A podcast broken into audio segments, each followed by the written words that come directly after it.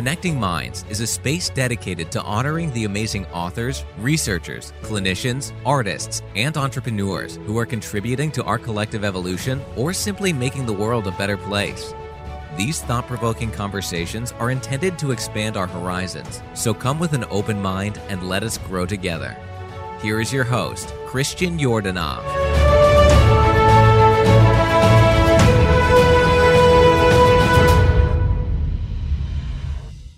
Hello and welcome to episode four of the Connecting Minds podcast. I'm your host, Christian Yordanov, and thank you very much for joining me today.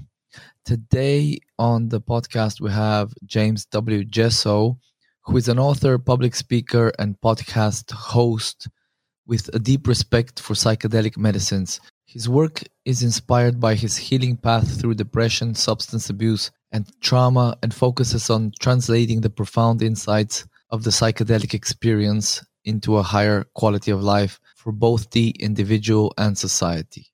He has written two books De- Decomposing the Shadow Lessons from the Psilocybin Mushroom and The True Light of Darkness, which present a model for working with the magic psilocybin mushroom as an ally in personal transformation and in developing psychospiritual maturity.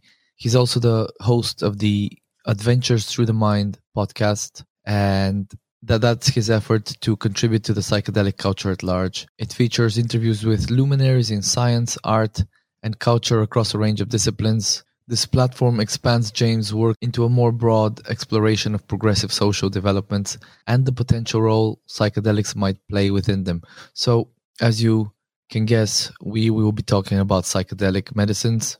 If you're new to the topic, you're in for a treat because James gives us a very good crash course into what psychedelics are, what they can be used for, some of the history, uh, you know, the, the important uh, events and people that kind of led them to coming into the limelight back in the 50s, 60s, 70s, and eventually being made illegal.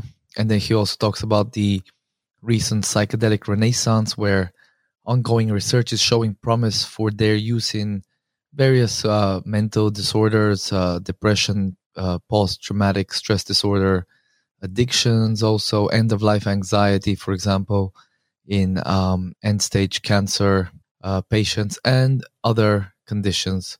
So, very, very interesting topic. James is really an expert on the topic. So, if you've been meaning to research this stuff, just haven't had time, now is the time for you to understand a little bit more about the potential that these uh, psychedelic medicines have for us, both as addressing some of our most serious mental conditions that uh, unfortunately the conventional medic- medical system has not been able to address, but also to use as tools for our own personal uh, transformation, development, uh, healing our own traumas and wounds, and so on. So, thank you again for joining us. And without further ado, here is James W. Jesso. And we're live today on the Connecting Minds podcast. We have James W. Jesso. James, thank you so much for taking the time out today, man. Hey, thanks for having me, Christian. I really appreciate it. Awesome. Let's jump straight into it. Can you? So, the topic of today's podcast will be I'd like to you know because you've had a lot of experience with um, with your podcast adventures through the mind. You've written a couple of books um, around your experiences with uh, psychedelics decomposing the shadow lessons from the psilocybin mushroom and the true light of darkness. Um, i kind of started reading both of them over the weekend. Uh, pretty good books actually. It's nice to kind of read your story in a little bit see kind of the the lighter side the darker side of psychedelics. So the topic of today's podcast, or just like to just have a, a general discussion around pretty much the basics of psychedelics. But before we get into that, can you tell us what, maybe share a little bit about your journey with psychedelics? How did you get introduced to them? And what have they done for you in your life? Well, I got introduced to psychedelics uh, accidentally, I think, uh, or, or indirectly as a kid playing Super Mario Brothers. Um, but uh, you know, eating the mushroom, getting really big, uh, eating the flower, being able to spit fire, whatever else. Um, but in all seriousness, I got introduced to psychedelics when I was a teenager. Uh, I was particularly interested in drug culture. I was really excited about the idea of black lights and Pink Floyd and smoking cannabis. And mushrooms came into my life as one of these like next steps from cannabis kind of thing. It, you know, in, in hindsight, it, it's a very, um, it's a very juvenile way to have approached it, um, but it was what it was available to me in the culture that I was a part of, uh, which was, excuse me, the sort of like quasi suburban North American Canadian culture of drug use, which was not exactly deeply rooted in in veins of sacred use or any of that. Um, and so my first experiences with it were when I was a teenager, and it was just mostly, you know, youthful experimentation and play, and uh, some some blips along the way, couple couple uh couple negative experiences in the course of it as as you do when you're a kid and you're just playing around with stuff with fire you get burned right? Uh, but nothing too substantial. And it pretty much went dormant for quite some some time. You know after that um i mean this was 20 20 years ago so it was a little bit harder for me to source things and kind of got into a life of weed smoking and beer drinking and that was that was what was what you know? Um, and then mushrooms kind of came back in my early 20s around 22 23 um, along with a bunch of other psychedelic drugs uh, during a time of pretty intense, I'd say experimentation, because that's what it was, but it was also um, very detrimental use uh, that included more than just psychedelics. It included a number of other drugs and basically a whole lot of partying while I was living overseas and uh, was living in a world uh, that supported that kind of lifestyle. And uh, I got pretty interested at that time in LSD. In fact, LSD was the thing that sort of like broke me out of a. I, w- I was coming out of an intense sickness that I got shortly after leaving to go travel overseas, which in hindsight I realized was something really wrong with my kidneys that just resolved themselves thanks some sort of infection. Um, and I was coming out of that, I was feeling really lonely, really disconnected from my home, really depressed ultimately. And I had an LSD experience. Someone gave me some LSD. I'd never taken it before. I was afraid of it. You know, it was like the ultimate drug, you know, like that sort of yeah. like narrative. Um, and that, you know, if I had a, I could have a nightmarish trip that would make me crazy and all these sort of things that, you know, aren't entirely untrue, but are certainly narrativized in a way that is far from truth um, a lot of the time. Uh, and then during that experience, I had this sort of awakening moment where I literally was outside of my body, or I, I was literally experiencing myself as outside my body. Uh, and I was seeing myself just complaining about my life and realizing that I was perpetuating a narrative that was reinforcing the experience, and I could just choose to change it.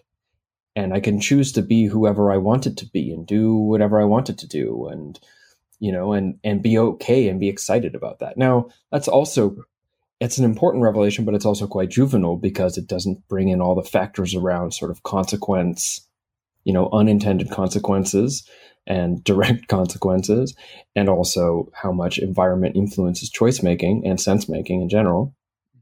Um, but then I decided I would just live whatever life I wanted to live, which ended up being a lot of drugs for quite a while until I got myself pretty messed up, like uh, and sort of confused.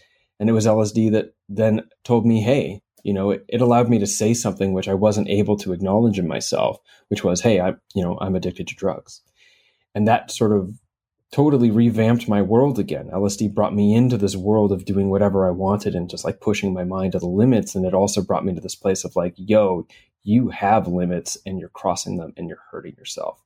Right. And that experience mostly got me, you know, throughout all of that, I was very excited about everything that justified my psychedelic use as being positive and, you know, generative. Be it Terence McKenna, Timothy Leary, Aldous Huxley, these were the people I was into. Now, these are smart people with excellent concepts and have done great work for psychedelic culture. And I was using them as the intellectual justification of reckless use. Um, and so on the other side of that, that second revelation journey. I had LSD many times in between that. Um, I I went on this sort of this again a journey in myself to try to figure out what went wrong. How do I change the things that I did that hurt my that were hurting me, and become a different person in the context because I didn't like who I was. Uh, and there's a lot about this on my website. I've released videos about this, stories about this, yada yada. Um, eventually, I felt like I had gotten myself away from the behaviors, um, the drug use, but I hadn't gotten myself out of the the damage left over, and also the under the things bubbling underneath in my psyche that gave rise to the behaviors in the first place. So I kind of think of it like I killed the mold, but the toxin's still in my system, kind of thing. And that's when I started using psilocybin mushrooms, and I ended up using them once a month every month for 13 months. And with this not knowing exactly what would happen, but just having a sense that I could heal in some way. And that's what ended up happening. I ended up resolving a lot of the stuff I was going through at the time, really fundamentally altering myself as a person in a very positive way.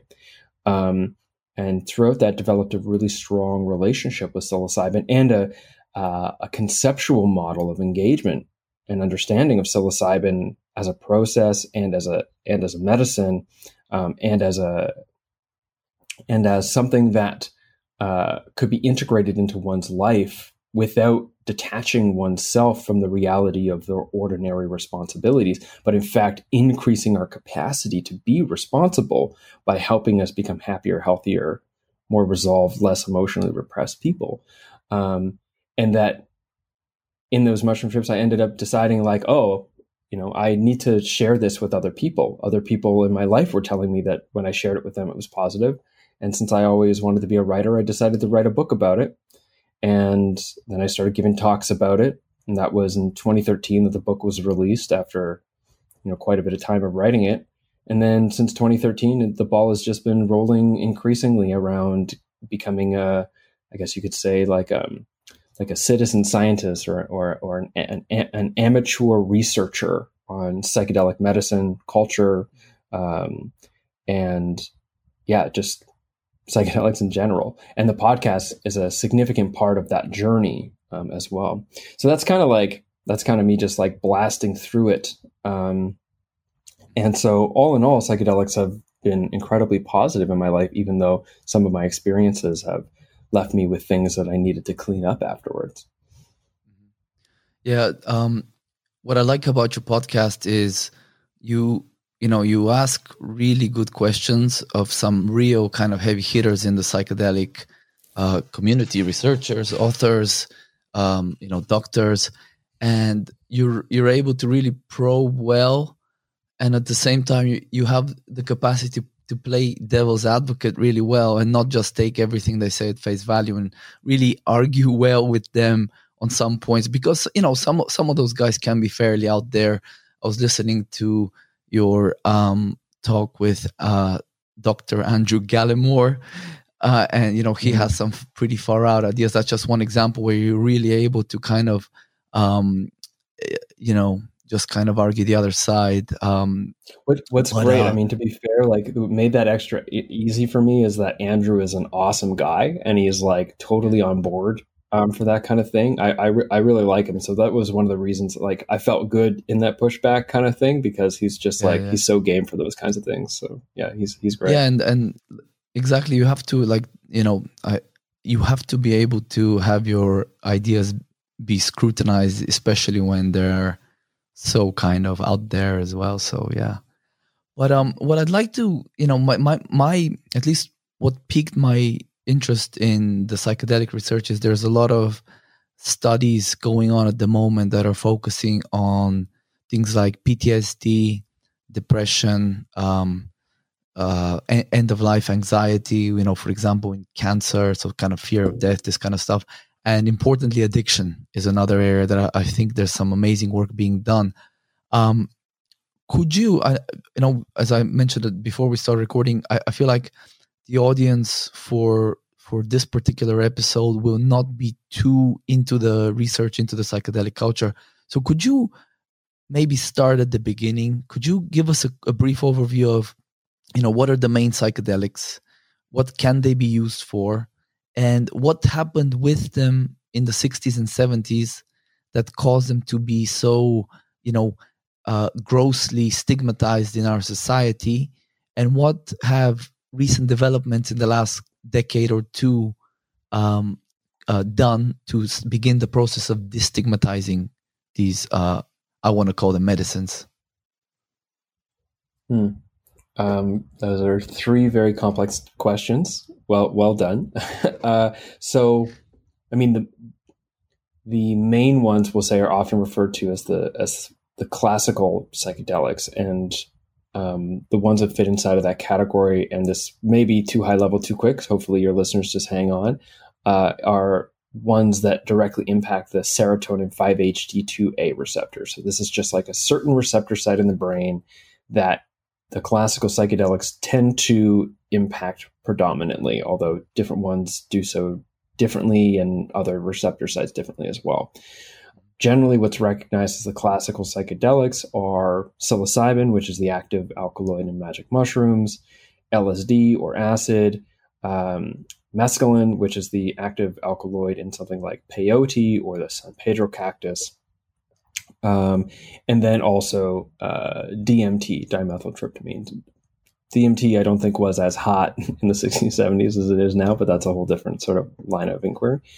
Um, and those are sort of the classicals. Now, you mentioned treatment of PTSD. That's generally, uh, these days, that's primarily connected with MDMA. MDMA is not a classical psychedelic, although it does act on serotonin It doesn't act on the serotonin 5-HT2A receptor. It acts on the on the SERT gate, which controls how much serotonin flows in and out of the the, the oh, cleft synaptic cleft into the inter intersynaptic fluid, whatever that's called. Um, and it's it's it's not technically a psychedelic even, although it is kind of lumped in understandably and I think reasonably inside of psychedelic medicine. So those are the classics. Those are the primary ones. There's a host of others, um, even from 50 years ago and still today. You know, like people would think, say, um, ayahuasca when they think maybe of psychedelics, even if they're new. Um, and ayahuasca has obviously been around for centuries at least. Um, and it's predominantly a combination of DMT and another set of molecules called MAOIs.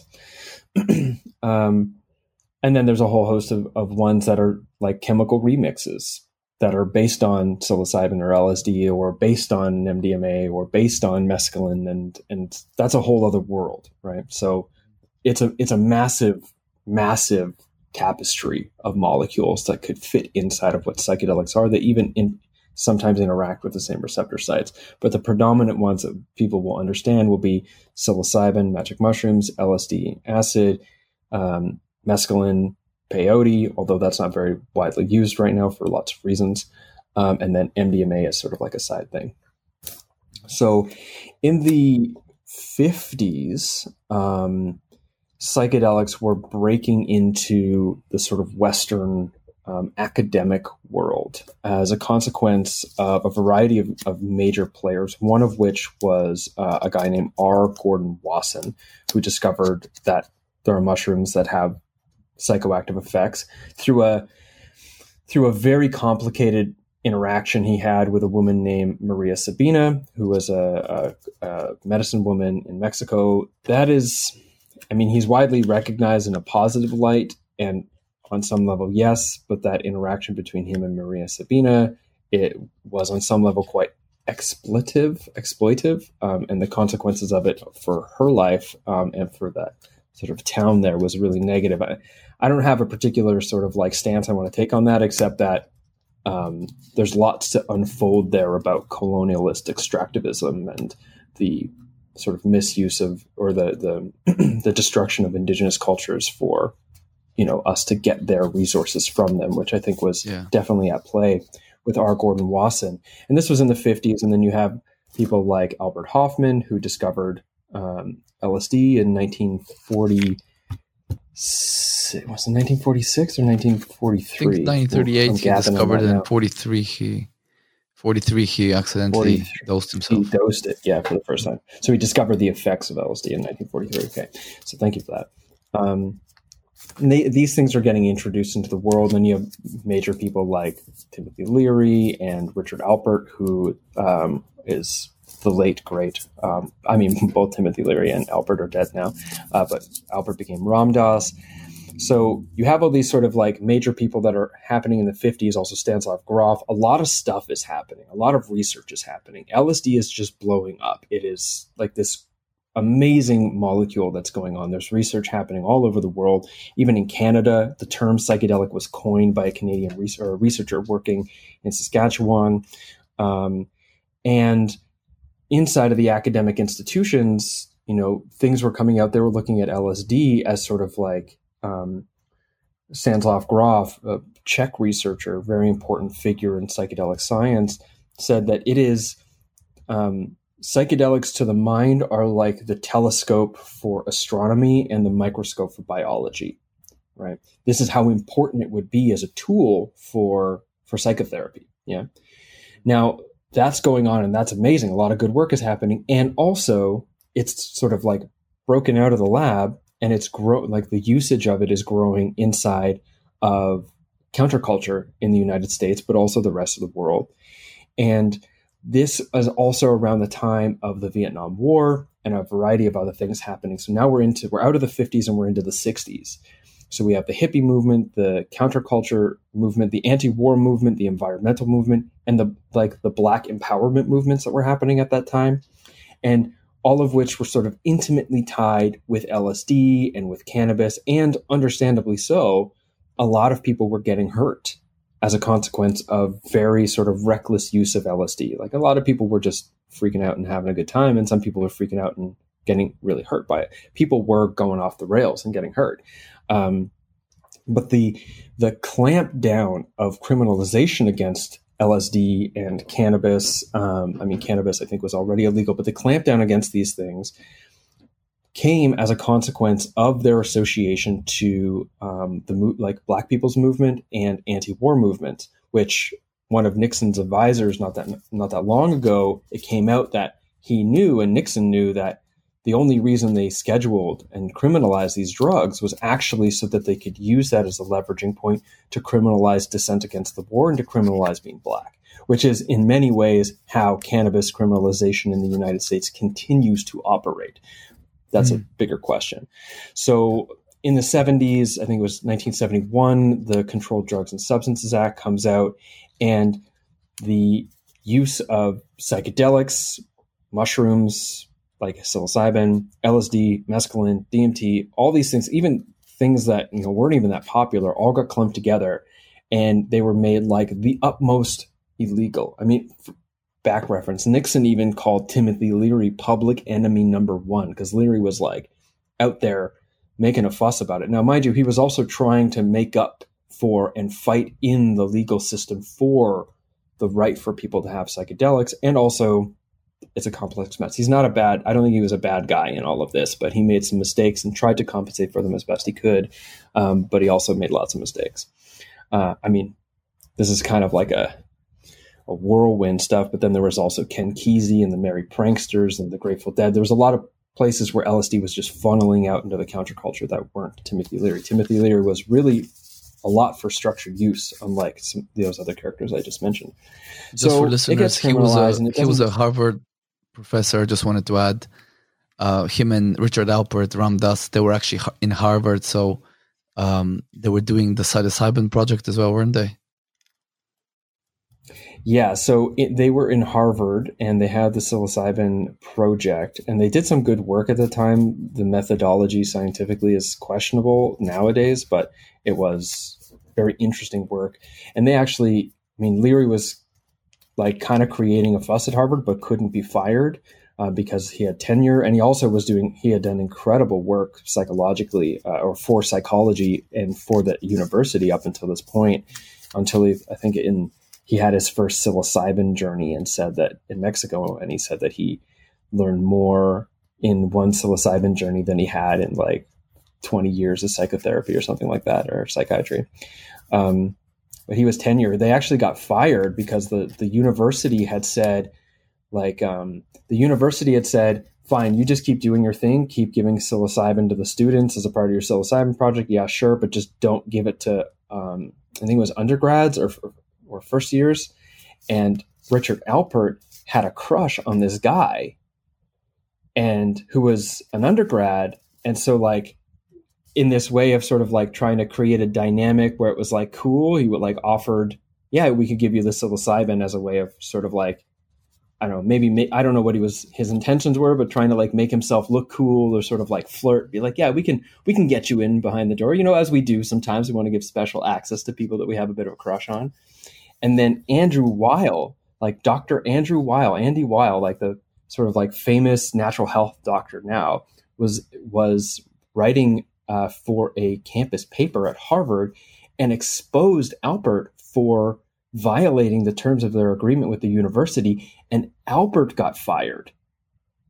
And Leary was like, "This is bullshit. I'm quitting."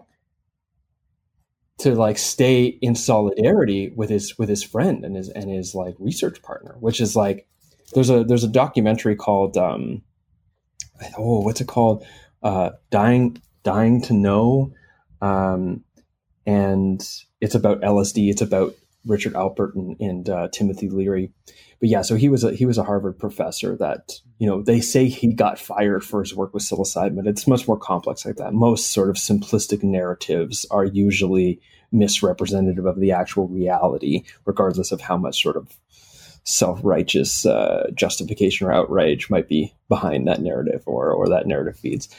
Um, so yeah, when they got criminalized in the 70s, 1971, they didn't just get criminalized like, hey, you hippie tripper black person, you can't do drugs. It's like these drugs, Schedule One, means they're like a fundamental harm to all of society and have no medical value whatsoever. They must be completely removed from society which was not the case. There was, I think, at that point, more than a thousand research papers about LSD. You know, if I if I remember correctly, um, and so they're fully criminalized. All academic work needs to shut down completely, and in that time frame from the 70s up until about 2004 2006 i think i can't remember exactly what day psychedelics were heavily stigmatized because they were you know there was a a misinformation propaganda machine that associated them to the har- like harm and damage to the brain, to the that genetic damage or chromosome damage. Not true, mm. you know, and all these things that make it so that even just the mentioning of psychedelics could totally harm your, like, could destroy your academic career, right? Yeah. Because they were so um, villainized and and um, and sort of like um, either villainized or delegitimized in some way. And in 2004, 2006, I mean, in the course of this, we have a guy named Rick Doblin who runs something called the Multi- Multidisciplinary Association for Psychedelic Studies. He is somewhere in there, he's involved and he's like starts organizing this group that eventually will become the primary means by which sort of like one of the central means by which psychedelics are in the process of medicalization, which is this organization directly connected to MDMA, which I don't know as much about, so I can't really speak to, but that's all sort of happening congruent with what I'm talking about now. But like later, I think from like the 80s and, and 70s or 80s and beyond. So in 2004, a highly, highly um, reputable uh, research psychiatrist named Roland Griffiths, who has a long, like track, like massive track record of, of published peer-reviewed articles on the relationship between drugs and people and animals, and he basically decides that he will recreate one of the most sort of central studies of the psychedelic era, which is the Marsh Chapel experiment, where they basically gave seminary students. This was a this was Walter Pahnke, who was a researcher at the time. Um, uh, he would give he gave psilocybin to seminary students during um, during Good Friday in the basement of a church to see, and some of them he gave, I think, methylphenidate um, to see whether or not they had religious experiences. Which, of course, they did have religious experiences, and some of them to this day look back and say, like, that fundamentally changed my life. But uh, Griffiths decides that he'll just try with better research methodology to recreate this experiment and see does it hold? And with like, you know, like top level five star scientific rigor, reruns, re- redoes this thing. And it's this landmark study that says psilocybin can occasion mystical type experiences. And that sort of opens the floodgates in some sense. Now, there are other pieces here In the 90s, a guy named Rick Strassman did some human research um, with uh, DMT. There's other research that's going on here in the midst of that with different molecules um, that can produce different experiences. There's a lot going on than just what I just explained, but that's sort of the main narrative. Now, that sort of landmark study in 2004, 2006 was followed up to saying, like, after 18 months, there's still sustained positive impacts in these people after having this experience. And these became the foundations for increasing amounts of studies to unfold, which now look at things around, like you said, psilocybin for terminal anxiety, as well as psilocybin for smoking cessation, for major depressive disorder or treatment resistant depression, um, as well as MDMA for post traumatic stress disorder, LSD for alcoholism that also existed in the past and is being recreated, and a host of other things that's just like just a massive track record right now of, psychedelic research um, that is in in the midst in the mix with a movement to medicalize them legitimately to bring them into medical practice to then uh, you know integrate psychedelics into society as a medicine and yeah, I think that brings us up to about here. Was that all your questions? I know it's a bit of a whirlwind yeah. for your listeners, but yeah, uh, it's yeah, a pretty good. complex, pretty complex sort of uh, set of stuff there. Yeah, yeah, you covered really well. Yeah, so times looks like exciting times for this kind of stuff. With with that, obviously, um, the first step is medicalization, but I think a lot of a lot of um, people pushing kind of on the frontiers of the movement. They don't just want the medicalization. So that we don't just want, you know, folks that have some type of, you know, let's say mental disorder or, or an addiction to benefit from them. There are benefits, um, as you already kind of alluded to, you know, uh, psilocybin can occasion mystical type experiences in, in, in, in he- healthy volunteers. So could you maybe talk about what could be the benefits for society or for the individual outside of let's say this medicalization of these psychedelics of psychedelics um, well i'll first call back to everything i just said about the history and encourage people to look into other people who have a more coherent or more in-depth discussion of the history that was sort of a sort of ad, ad hoc i think off the cuff sort of uh, exploration and, and it's a really rich and beautiful history so i highly recommend looking into the people who have done good historical work on that. So what you're pointing at is something that, and I'm not sure if he said it first, but I know that he said it, which was Leor Roseman or Ro- Lior Roseman, um, who is a uh, researcher at Imperial College London, was presenting at the, I think it was the psychedelic science um, conference in 2017, and he had said something like, you don't have to be sick to be better. Right. So, yes, moving towards integrating psychedelics into our society through the tract of medicalization can be incredibly positive because it seems as though they're able to address issues and illnesses, mental issues and illnesses that aren't able to be addressed by the medicine that we currently have. You know little known little known sort of tidbit of information we have all this info and research and all these drugs for antidepressant effects which are called you know serotonin selective serotonin reuptake inhibitors and all the different sort of like evolutions of that over time and then leaning into selective norepinephrine reuptake inhibitors and all the rest of this. And all of that sort of tracks back to the discovery of LSD and serotonin and the alteration of mind. So SSRIs are actually sort of the brainchild of LSD research in the early in the early years there in the 50s. But that aside, um, these things aren't aren't seeming to treat things like major depression or tra- post traumatic stress disorder. You know, they're not working.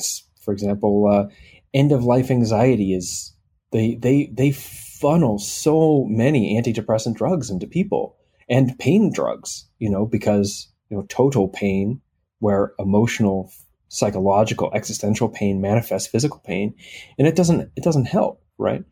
And and with psilocybin, we'll say in particular, there's an ability to have an experience that inside of this subjectively meaningful experience, there is a type of releasing of emotional repression, of, of held emotional things, and revelations around oneself, one's place in the universe, the, the meaning of life that can fundamentally alter the way we experience life and as a consequence resolve things like major depression at least temporarily and for other people the anxiety of dying right? So these are incredible medicines for that kind of thing. With mdma people have treatment resistant uh, post-traumatic stress disorder. Nobody it doesn't seem to be working at all and their lives are just hanging by a thread. And then the research shows something like 80% remission these are from people who have tried absolutely everything and they're still suffering. And 80% of those people, I think it, I think after it was like 80% and then after months of not having the MDMA, the number went up. So it's not just like the drug's effect, it's about how it changes the very essence of, of our sense of self in the world, right? So this is incredibly positive for people who are deeply and profoundly suffering. And that same positive impact can be had for someone who's not profoundly and intensely suffering. For example, is the fact that I am not riddled and crippled, we'll say, um, with profound depression mean that I couldn't benefit from an experience of letting go of the deep grief I've been holding for 20 years, and on the other side of it, feel loved and held by a larger cosmic force in the universe where life's beauty is now more available to me and I'm more able to show up to the world and to my relationships no longer, you know, no longer hindered by the by the deep and profound unconscious emotional load of unprocessed grief and a complete disconnection with the beauty that animates the world that I live in is the fact that I'm not already unable to get out of bed reason for me not to benefit from that experience. Well, no, of course not. It's ridiculous, right? These things can be incredibly positive for us, right? And so I think in many ways, that's why we have a decriminalization movement saying, like, whoa, whoa, whoa, whoa, whoa. It doesn't matter if I'm sick. It doesn't matter if I have trauma. It doesn't matter. I still have the right to alter my consciousness however I choose. And I find that these things are positive and beneficial for me. And there's a lot of discussion there, discussion there about harm reduction and integration and blah, blah, blah. It's not just a magic bullet. You know, you don't just take the pill and it fixes everything by any means. You know, but there's good reason to say no, like this, this should be a fundamental right for us to be able to alter our mind however we choose and the fact that it can be positive for healthy people is evident even in the research right? So does that does that kind of answer yeah. answer your question? Yeah yeah. Yeah it's um it's like you're able to read books to you know uh, improve your mind. You're able to meditate to explore your consciousness. Why shouldn't you be able to you know enter non-ordinary non-ordinary ordinary states of consciousness to you know similarly to meditation to explore your mind to well let know, me let me jump in there okay? let's yeah. let's say let's say that the reason and i don't think this is the best use of say mushrooms but let's say the reason i want to take mushrooms isn't to explore my mind in deep meditation. It's so i could get like hella hella fun on the dance floor and like feel really good in my body or to to be able to get involved with like some sort of beautiful sexual experience that's enhanced with molecules and whatever else. Maybe the reason I want to take it is entirely hedonistic. Mm-hmm. I don't think that's the best best use of the substance. Saying, "Oh, it's a great use during lovemaking." That's not what I'm saying. But pure hedonism isn't the best use of the substance. But even if that's the reason, I can own a gun. I can jump out of an airplane. I can ride a horse. I can I can actively participate in competitive fighting. And I can't take a little mushroom that grows into a forest that causes me to feel like ever, that feel like life is beautiful and and and and just so that I could be altered and weird if that's the only reason. You know, it's just like a ridiculous. It is ridiculous. You know, it does not hold up to logic at all. And when you start to break down the actual, or it doesn't hold up to good reason, but when and when you break down the actual logic behind why they remain criminalized, it's very ignorant and it's very draconian, um, and it has a lot to do with decisions that were made a long time ago, pa- paradigmatically, as in like the paradigm that just function and continue to function. I think that's why it's letting up now because people aren't yeah. stupid. Politicians aren't stupid. Lawmakers, they're not stupid. You know, they know they they they see what's happening. They see the fact that millions of people have taken acid since 1970 and society hasn't fallen apart. If anything, so Facebook is tearing society apart a lot faster than LSD ever did. You know, with the algorithms and increased polarization and all the rest.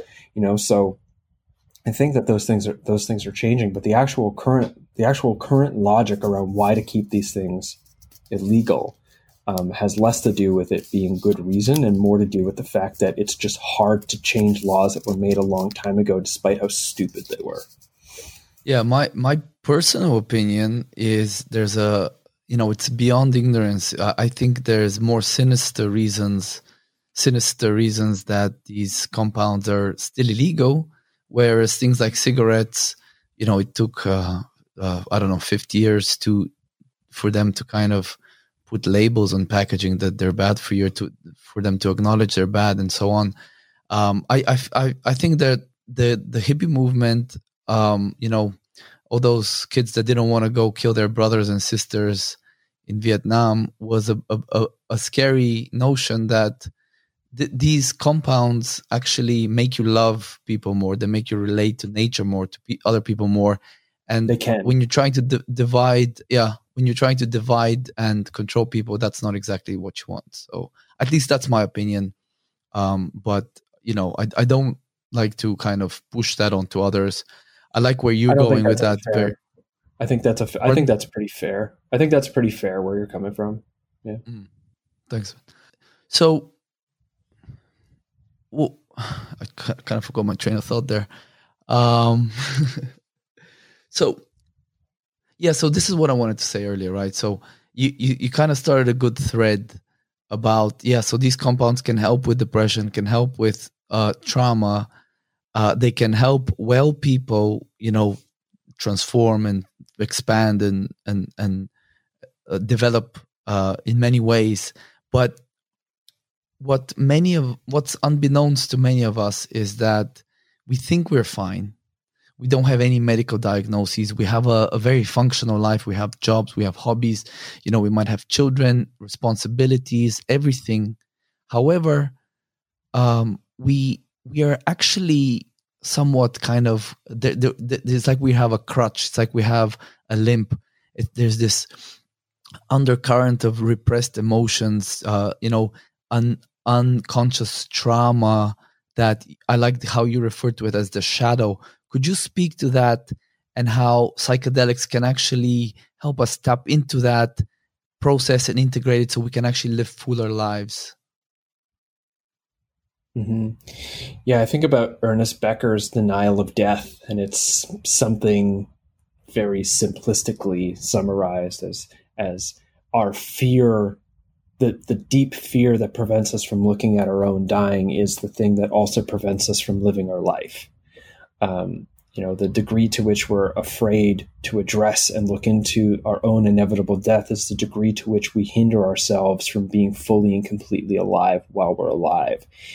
And a lot of us are carrying quite a bit of pain quite a bit of shame quite a bit of anger quite a bit of wounding as a consequence of the lives that we have lived and the relational injuries that we've incurred. And um, we that we have incurred and occurred onto others. You know, a lot of us are carrying that, and for the most part, we're mostly coping most of the time, right? And yet, it's still there, and we still carry it. If it's unaddressed, we still carry it, and you know, these are trauma. I mean, I, I I say trauma, you might think of a car accident or a sexual assault or something like that. And that is also trauma, right? And this is trauma too, in a way. and all of this stuff sort of buried up, all those aspects of ourselves we'd rather not feel, you know, that we that we sort of evade or deflect or repress. These are all things that, you know, over time they take they they put a load on our body. They put a load on our mind. We're almost we're front loaded with every experience we have that might act, accidentally trigger or agitate those things that we're trying to get away from. And once they're triggered and agitated, all of a sudden we're not thinking clearly or responding clearly. We're acting out of a wounded place, out of usually a much younger wounded place, and and as a consequence, creating or worsening conflicts that could have been resolved otherwise. So we don't, unless we know what those things are and are able to be with them in a way that's constructive, then we are led by them. So it's something like um, I think you know shadow comes from um, uh, Carl Jung, a famous psychologist, and he says that it's it's like all that we don't want to recognize about ourselves know about ourselves, sort of the personification of that.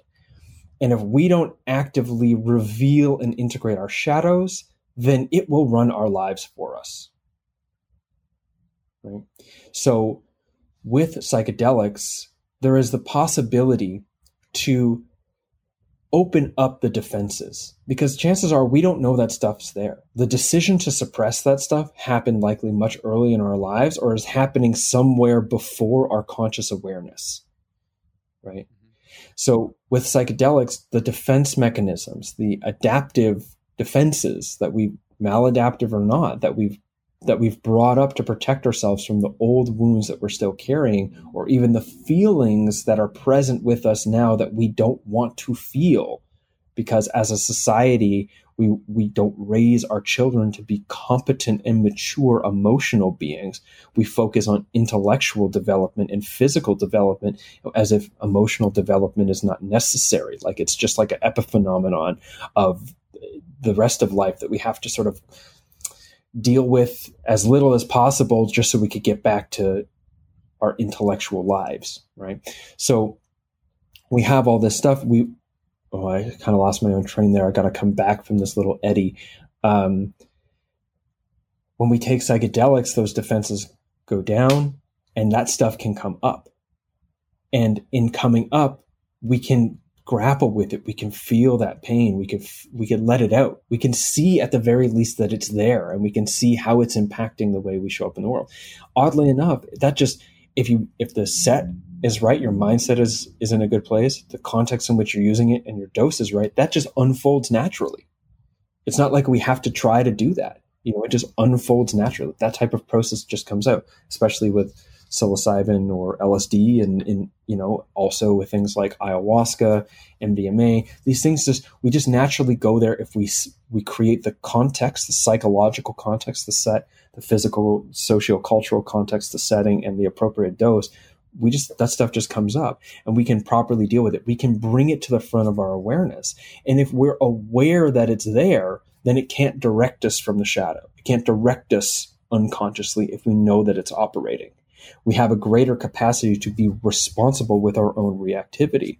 And as a consequence, also a greater capacity to learn healthier emotional patterns as we come to uh, you know acknowledge how destructive the emotional patterns we had previously or emotional sort of behaviors we had previously is in our lives and in our relationships that's something that can be offered with with um, psychedelics in a well held context but it isn't a guaranteed result that's like a that's like an opportunity that we then have to actualize into our lives afterwards. That's a premise of integration.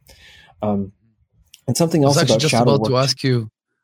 I was just about to ask you. Maybe you can weave in this this term integration being thrown around a lot. Maybe you can kind of give the listeners an overview. What does it actually mean to integrate a psychedelic experience so that you can actually benefit from it?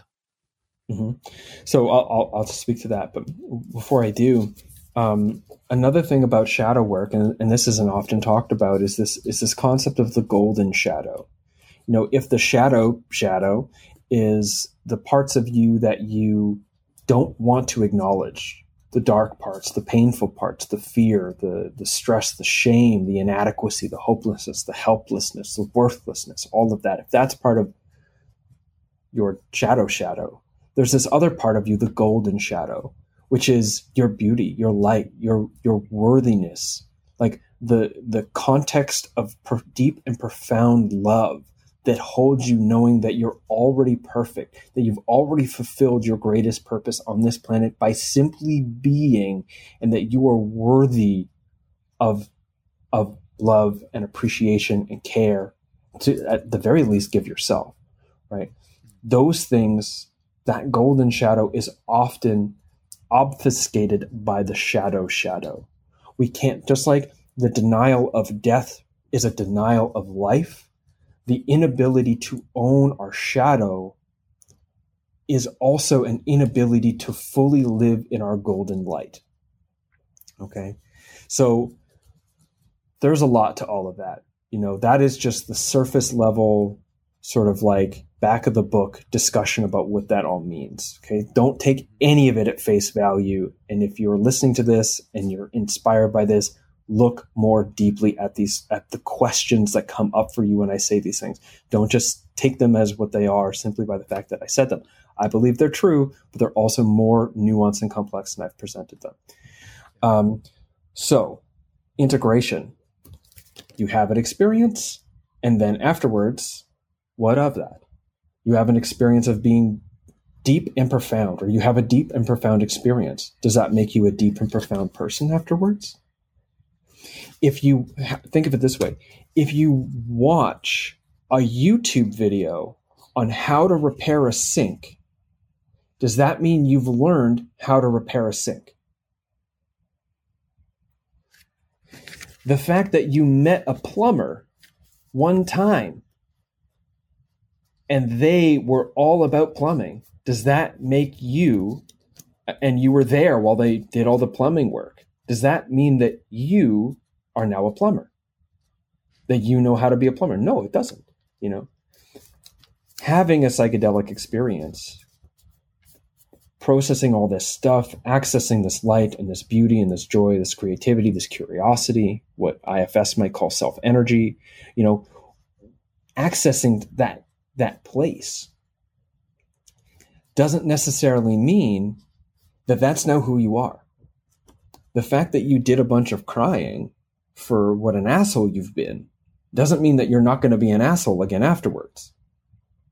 That's an active effort. So integration is the process by which we sort of take the most salient and meaningful aspects of our psychedelic experiences and attempt to weave them in to our everyday lives through intentional practices and efforts internally and relationally.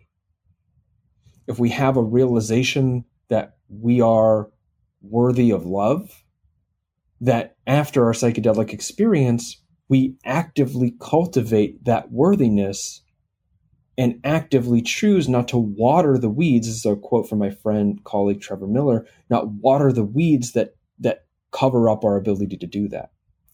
You know, if we have a revelation that my partner feels cared for when I do the dishes and I love my partner, after the psychedelic experience, we do the dishes. We don't just know that because because we figured that out, we can access care now and that care is there. No, we have to actually do the work afterwards. And so integration is about that. Now this gets more complicated when what we've experienced is some sort of like transrational state of consciousness that is beyond the individual. It's transpersonal. It's it's it's beyond even time and space you know, possibly it isn't, it's with interactions with what seem to be other intelligence and entities. That kind of thing can happen on a high dose of psychedelics. You know, possibly the realization is that you're, everything that you've done your entire life feels like a giant sham and you've never really been yourself and you don't even like the people you spend the most time with. You know, like integration has to happen there too and it's obviously a lot more complex than doing the dishes but it's it's grappling with wrestling with the impact of our psychedelic experiences not fighting wrestling. You know fighting is winner fighting is one person dominates the other. Wrestling is a is a is a is an elegant art where you can get pinned and still win for style okay So we wrestle with the impact of our psychedelic experience, and that wrestling metaphor is a callback uh, reference to Stephen Jenkinson. Highly recommend checking him out. We wrestle with the impact of our psychedelic experiences in a way that weaves the most salient and meaningful aspects of it into our sense of self, our, our engagement with life, and especially in our relationships through action and practice. Practice and action. So inner practice and explicit action. Um, and it's also incredibly complicated, and there's really no end to it. In the same way, an interaction you had with someone who was really inspiring 20 years ago can continue to inspire you differently as you become a different person over the course of those 20 years the integration of psychedelic experiences can do the same so it's not a it's not a, I did the dishes twice now i've integrated that experience kind of thing right again complex nuanced if this excites your listeners there's lots of there's lots of interviews on my podcast that go much deeper into these into these inquiries yeah, I love. Um, there's some of those interviews I'll have to listen probably two, three times to fully, you know, absorb what's being said. Definitely, especially the ones around transgenerational trauma and uh, you know the epigenetics of trauma. This kind of stuff that really, really fascinates me, and I, I feel like this is where psychedelics can shine if if we as a society can process our own pains, our own traumas before we have a chance to pass them on to the next generation. I think this may be maybe a foundation you know for steering us into a better direction uh, uh, uh, you know as a species. That's kind of one benefit there i can see. Um so we've covered Poss- a lot of possibly possibly yeah, let me jump in possibly. here quick sure sure in all of that it's still possible to use psychedelics and have instead of it sort of deconstruct our ego and make us a more receptive, humble, loving, compassionate, caring person, they can also inflate our ego. And that mystical union with the essence of life can just affirm that we're on the right course and we should continue to do our extractive, excuse me, extractive technologies and whatever else. You know, yeah.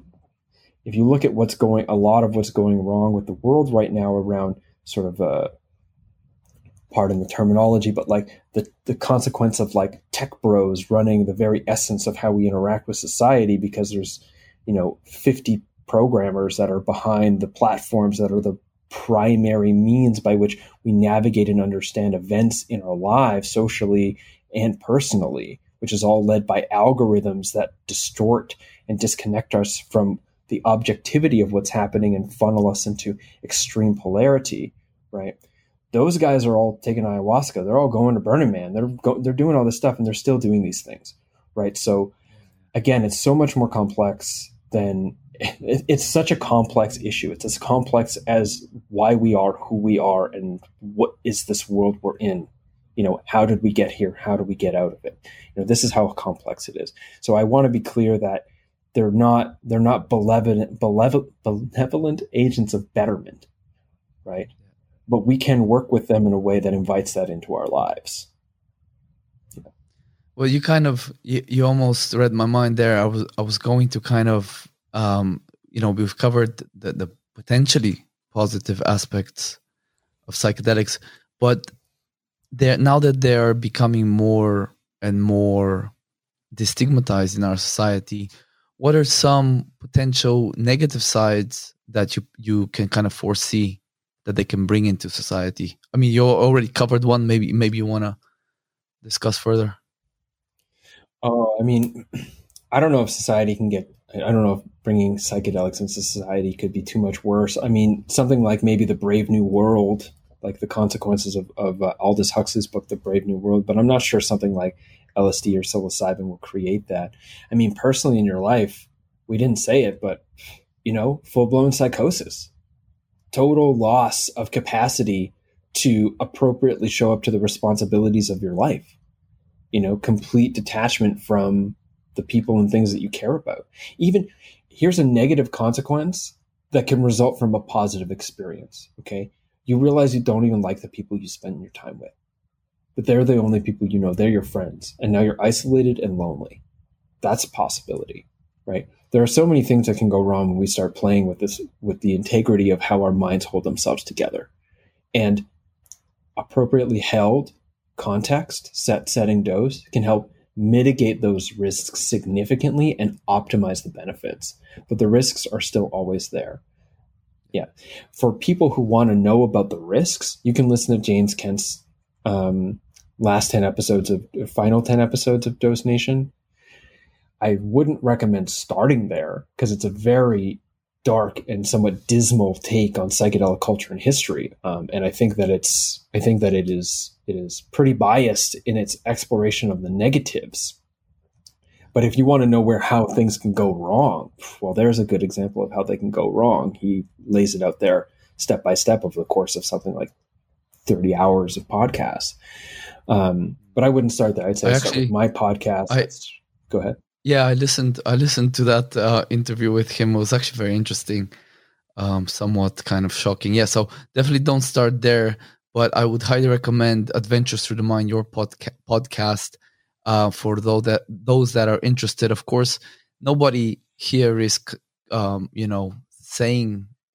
I, I personally, and I'm sure you agree, James, is maybe we could even go as far as to say that most people won't and probably shouldn't take psychedelics and those that do better be prepared to put in many many many many out days and hours and, and weeks and months of preparation and then many more in you know like you said integration and in order to reap those benefits it's not the kind of thing you go out to the bar and have a few pints uh, and nobody is you know especially if this is illegal in your country nobody is recommending that people should go out and start, you know, looking for mushrooms and things like that.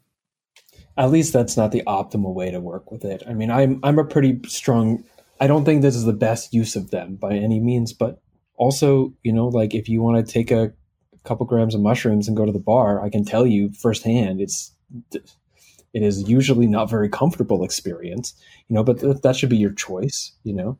Um, uh, and and you know what, I I don't think everybody I don't think everybody should, but I think more people should than are than there are people who think that they should. You know what I mean? And I also think that yes, if you want to deeply work with psychedelics in a way that can, you know, that they become allies in your journey towards becoming a better person and in becoming a better person, becoming a better citizen of the society that we live in, yes, it takes ample amounts of preparation, well structured use, integration. But you don't need that to have a good experience. You know, you just need a, to be prepared enough and have the right set setting dose things put together that you don't freak out. And if you do, there's somebody there to hold your hand. Right. And to talk about what happened afterwards. Right. So I want to make it clear that I, I, I there, there is a lot of complexity here. There's a lot of hard work that can be done here that's really positive. And also, it's not like and also, if you just want to take psychedelics, just do your absolute best to have your benefit optimization and harm reduction strategies on hand and ready to go so that you can do so in a way that's not detrimental to you. So yeah, I don't I don't want to like create I don't want to gatekeep this with like it has to be like hard work and this and that. And and those things benefit the work by by far, you know, but it's like, you know, if you want to just if you want to just call up a ayahuasca center and go down there and do your thing, then just go down there and do your thing. I mean, there's a lot of complexity there about extractivism and ayahuasca tourism and the impact of colonialism on on sort of like Central and South America, and there's a lot of complexity there too. You know, so it's it's it's maybe not just just go up to whatever ayahuasca center, but I, I don't I don't want to I don't want to gatekeep this. I do think it's important. It's serious work. You know. Um, but it also makes me think of Nick Sun. He's a comedian and a, and a uh, ayahuasca person out in Australia, and he said something like, he said something along the lines of, of the acacia, which is a psychoactive tree in Australia that contains uh, DMT and a, and a, collection of other things. Um, he said something like the acacia taught him that like life is a joke. You know, you just don't get, but you won't get it if you don't take it serious. You know, so it's like that kind of energy. Um, and so yeah, I, I, just I think I wanted to just point out, be like, yo, I don't want to gatekeep this. You know, yeah, like, yeah. ultimately educate yourself and make the choice that makes the most sense for you.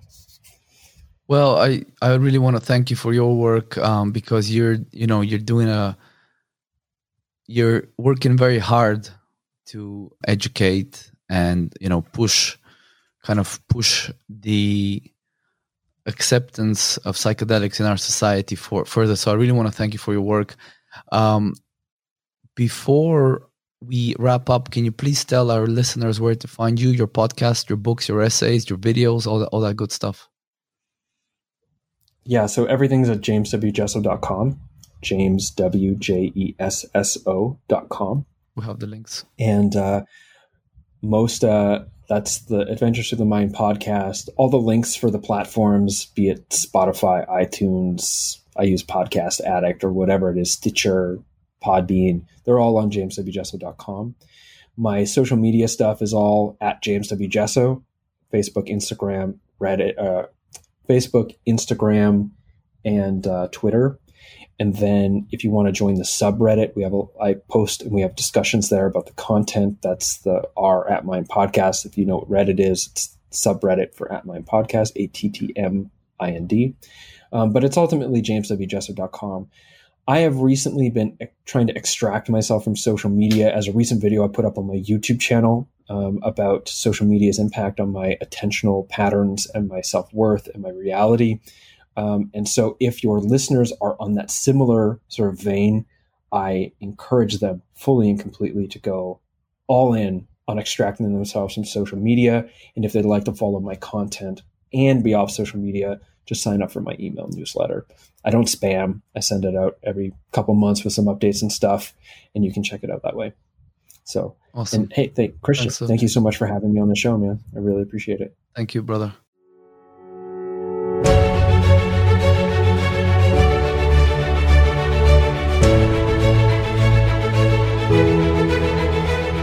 Thank you for listening to Connecting Minds. We hope you enjoyed this conversation and found it interesting, illuminating, or inspiring. For episode show notes, links, and further information on our guests, please visit ChristianYordanov.com. If you found this episode valuable, please share it with someone who might also enjoy it. Thank you for being here.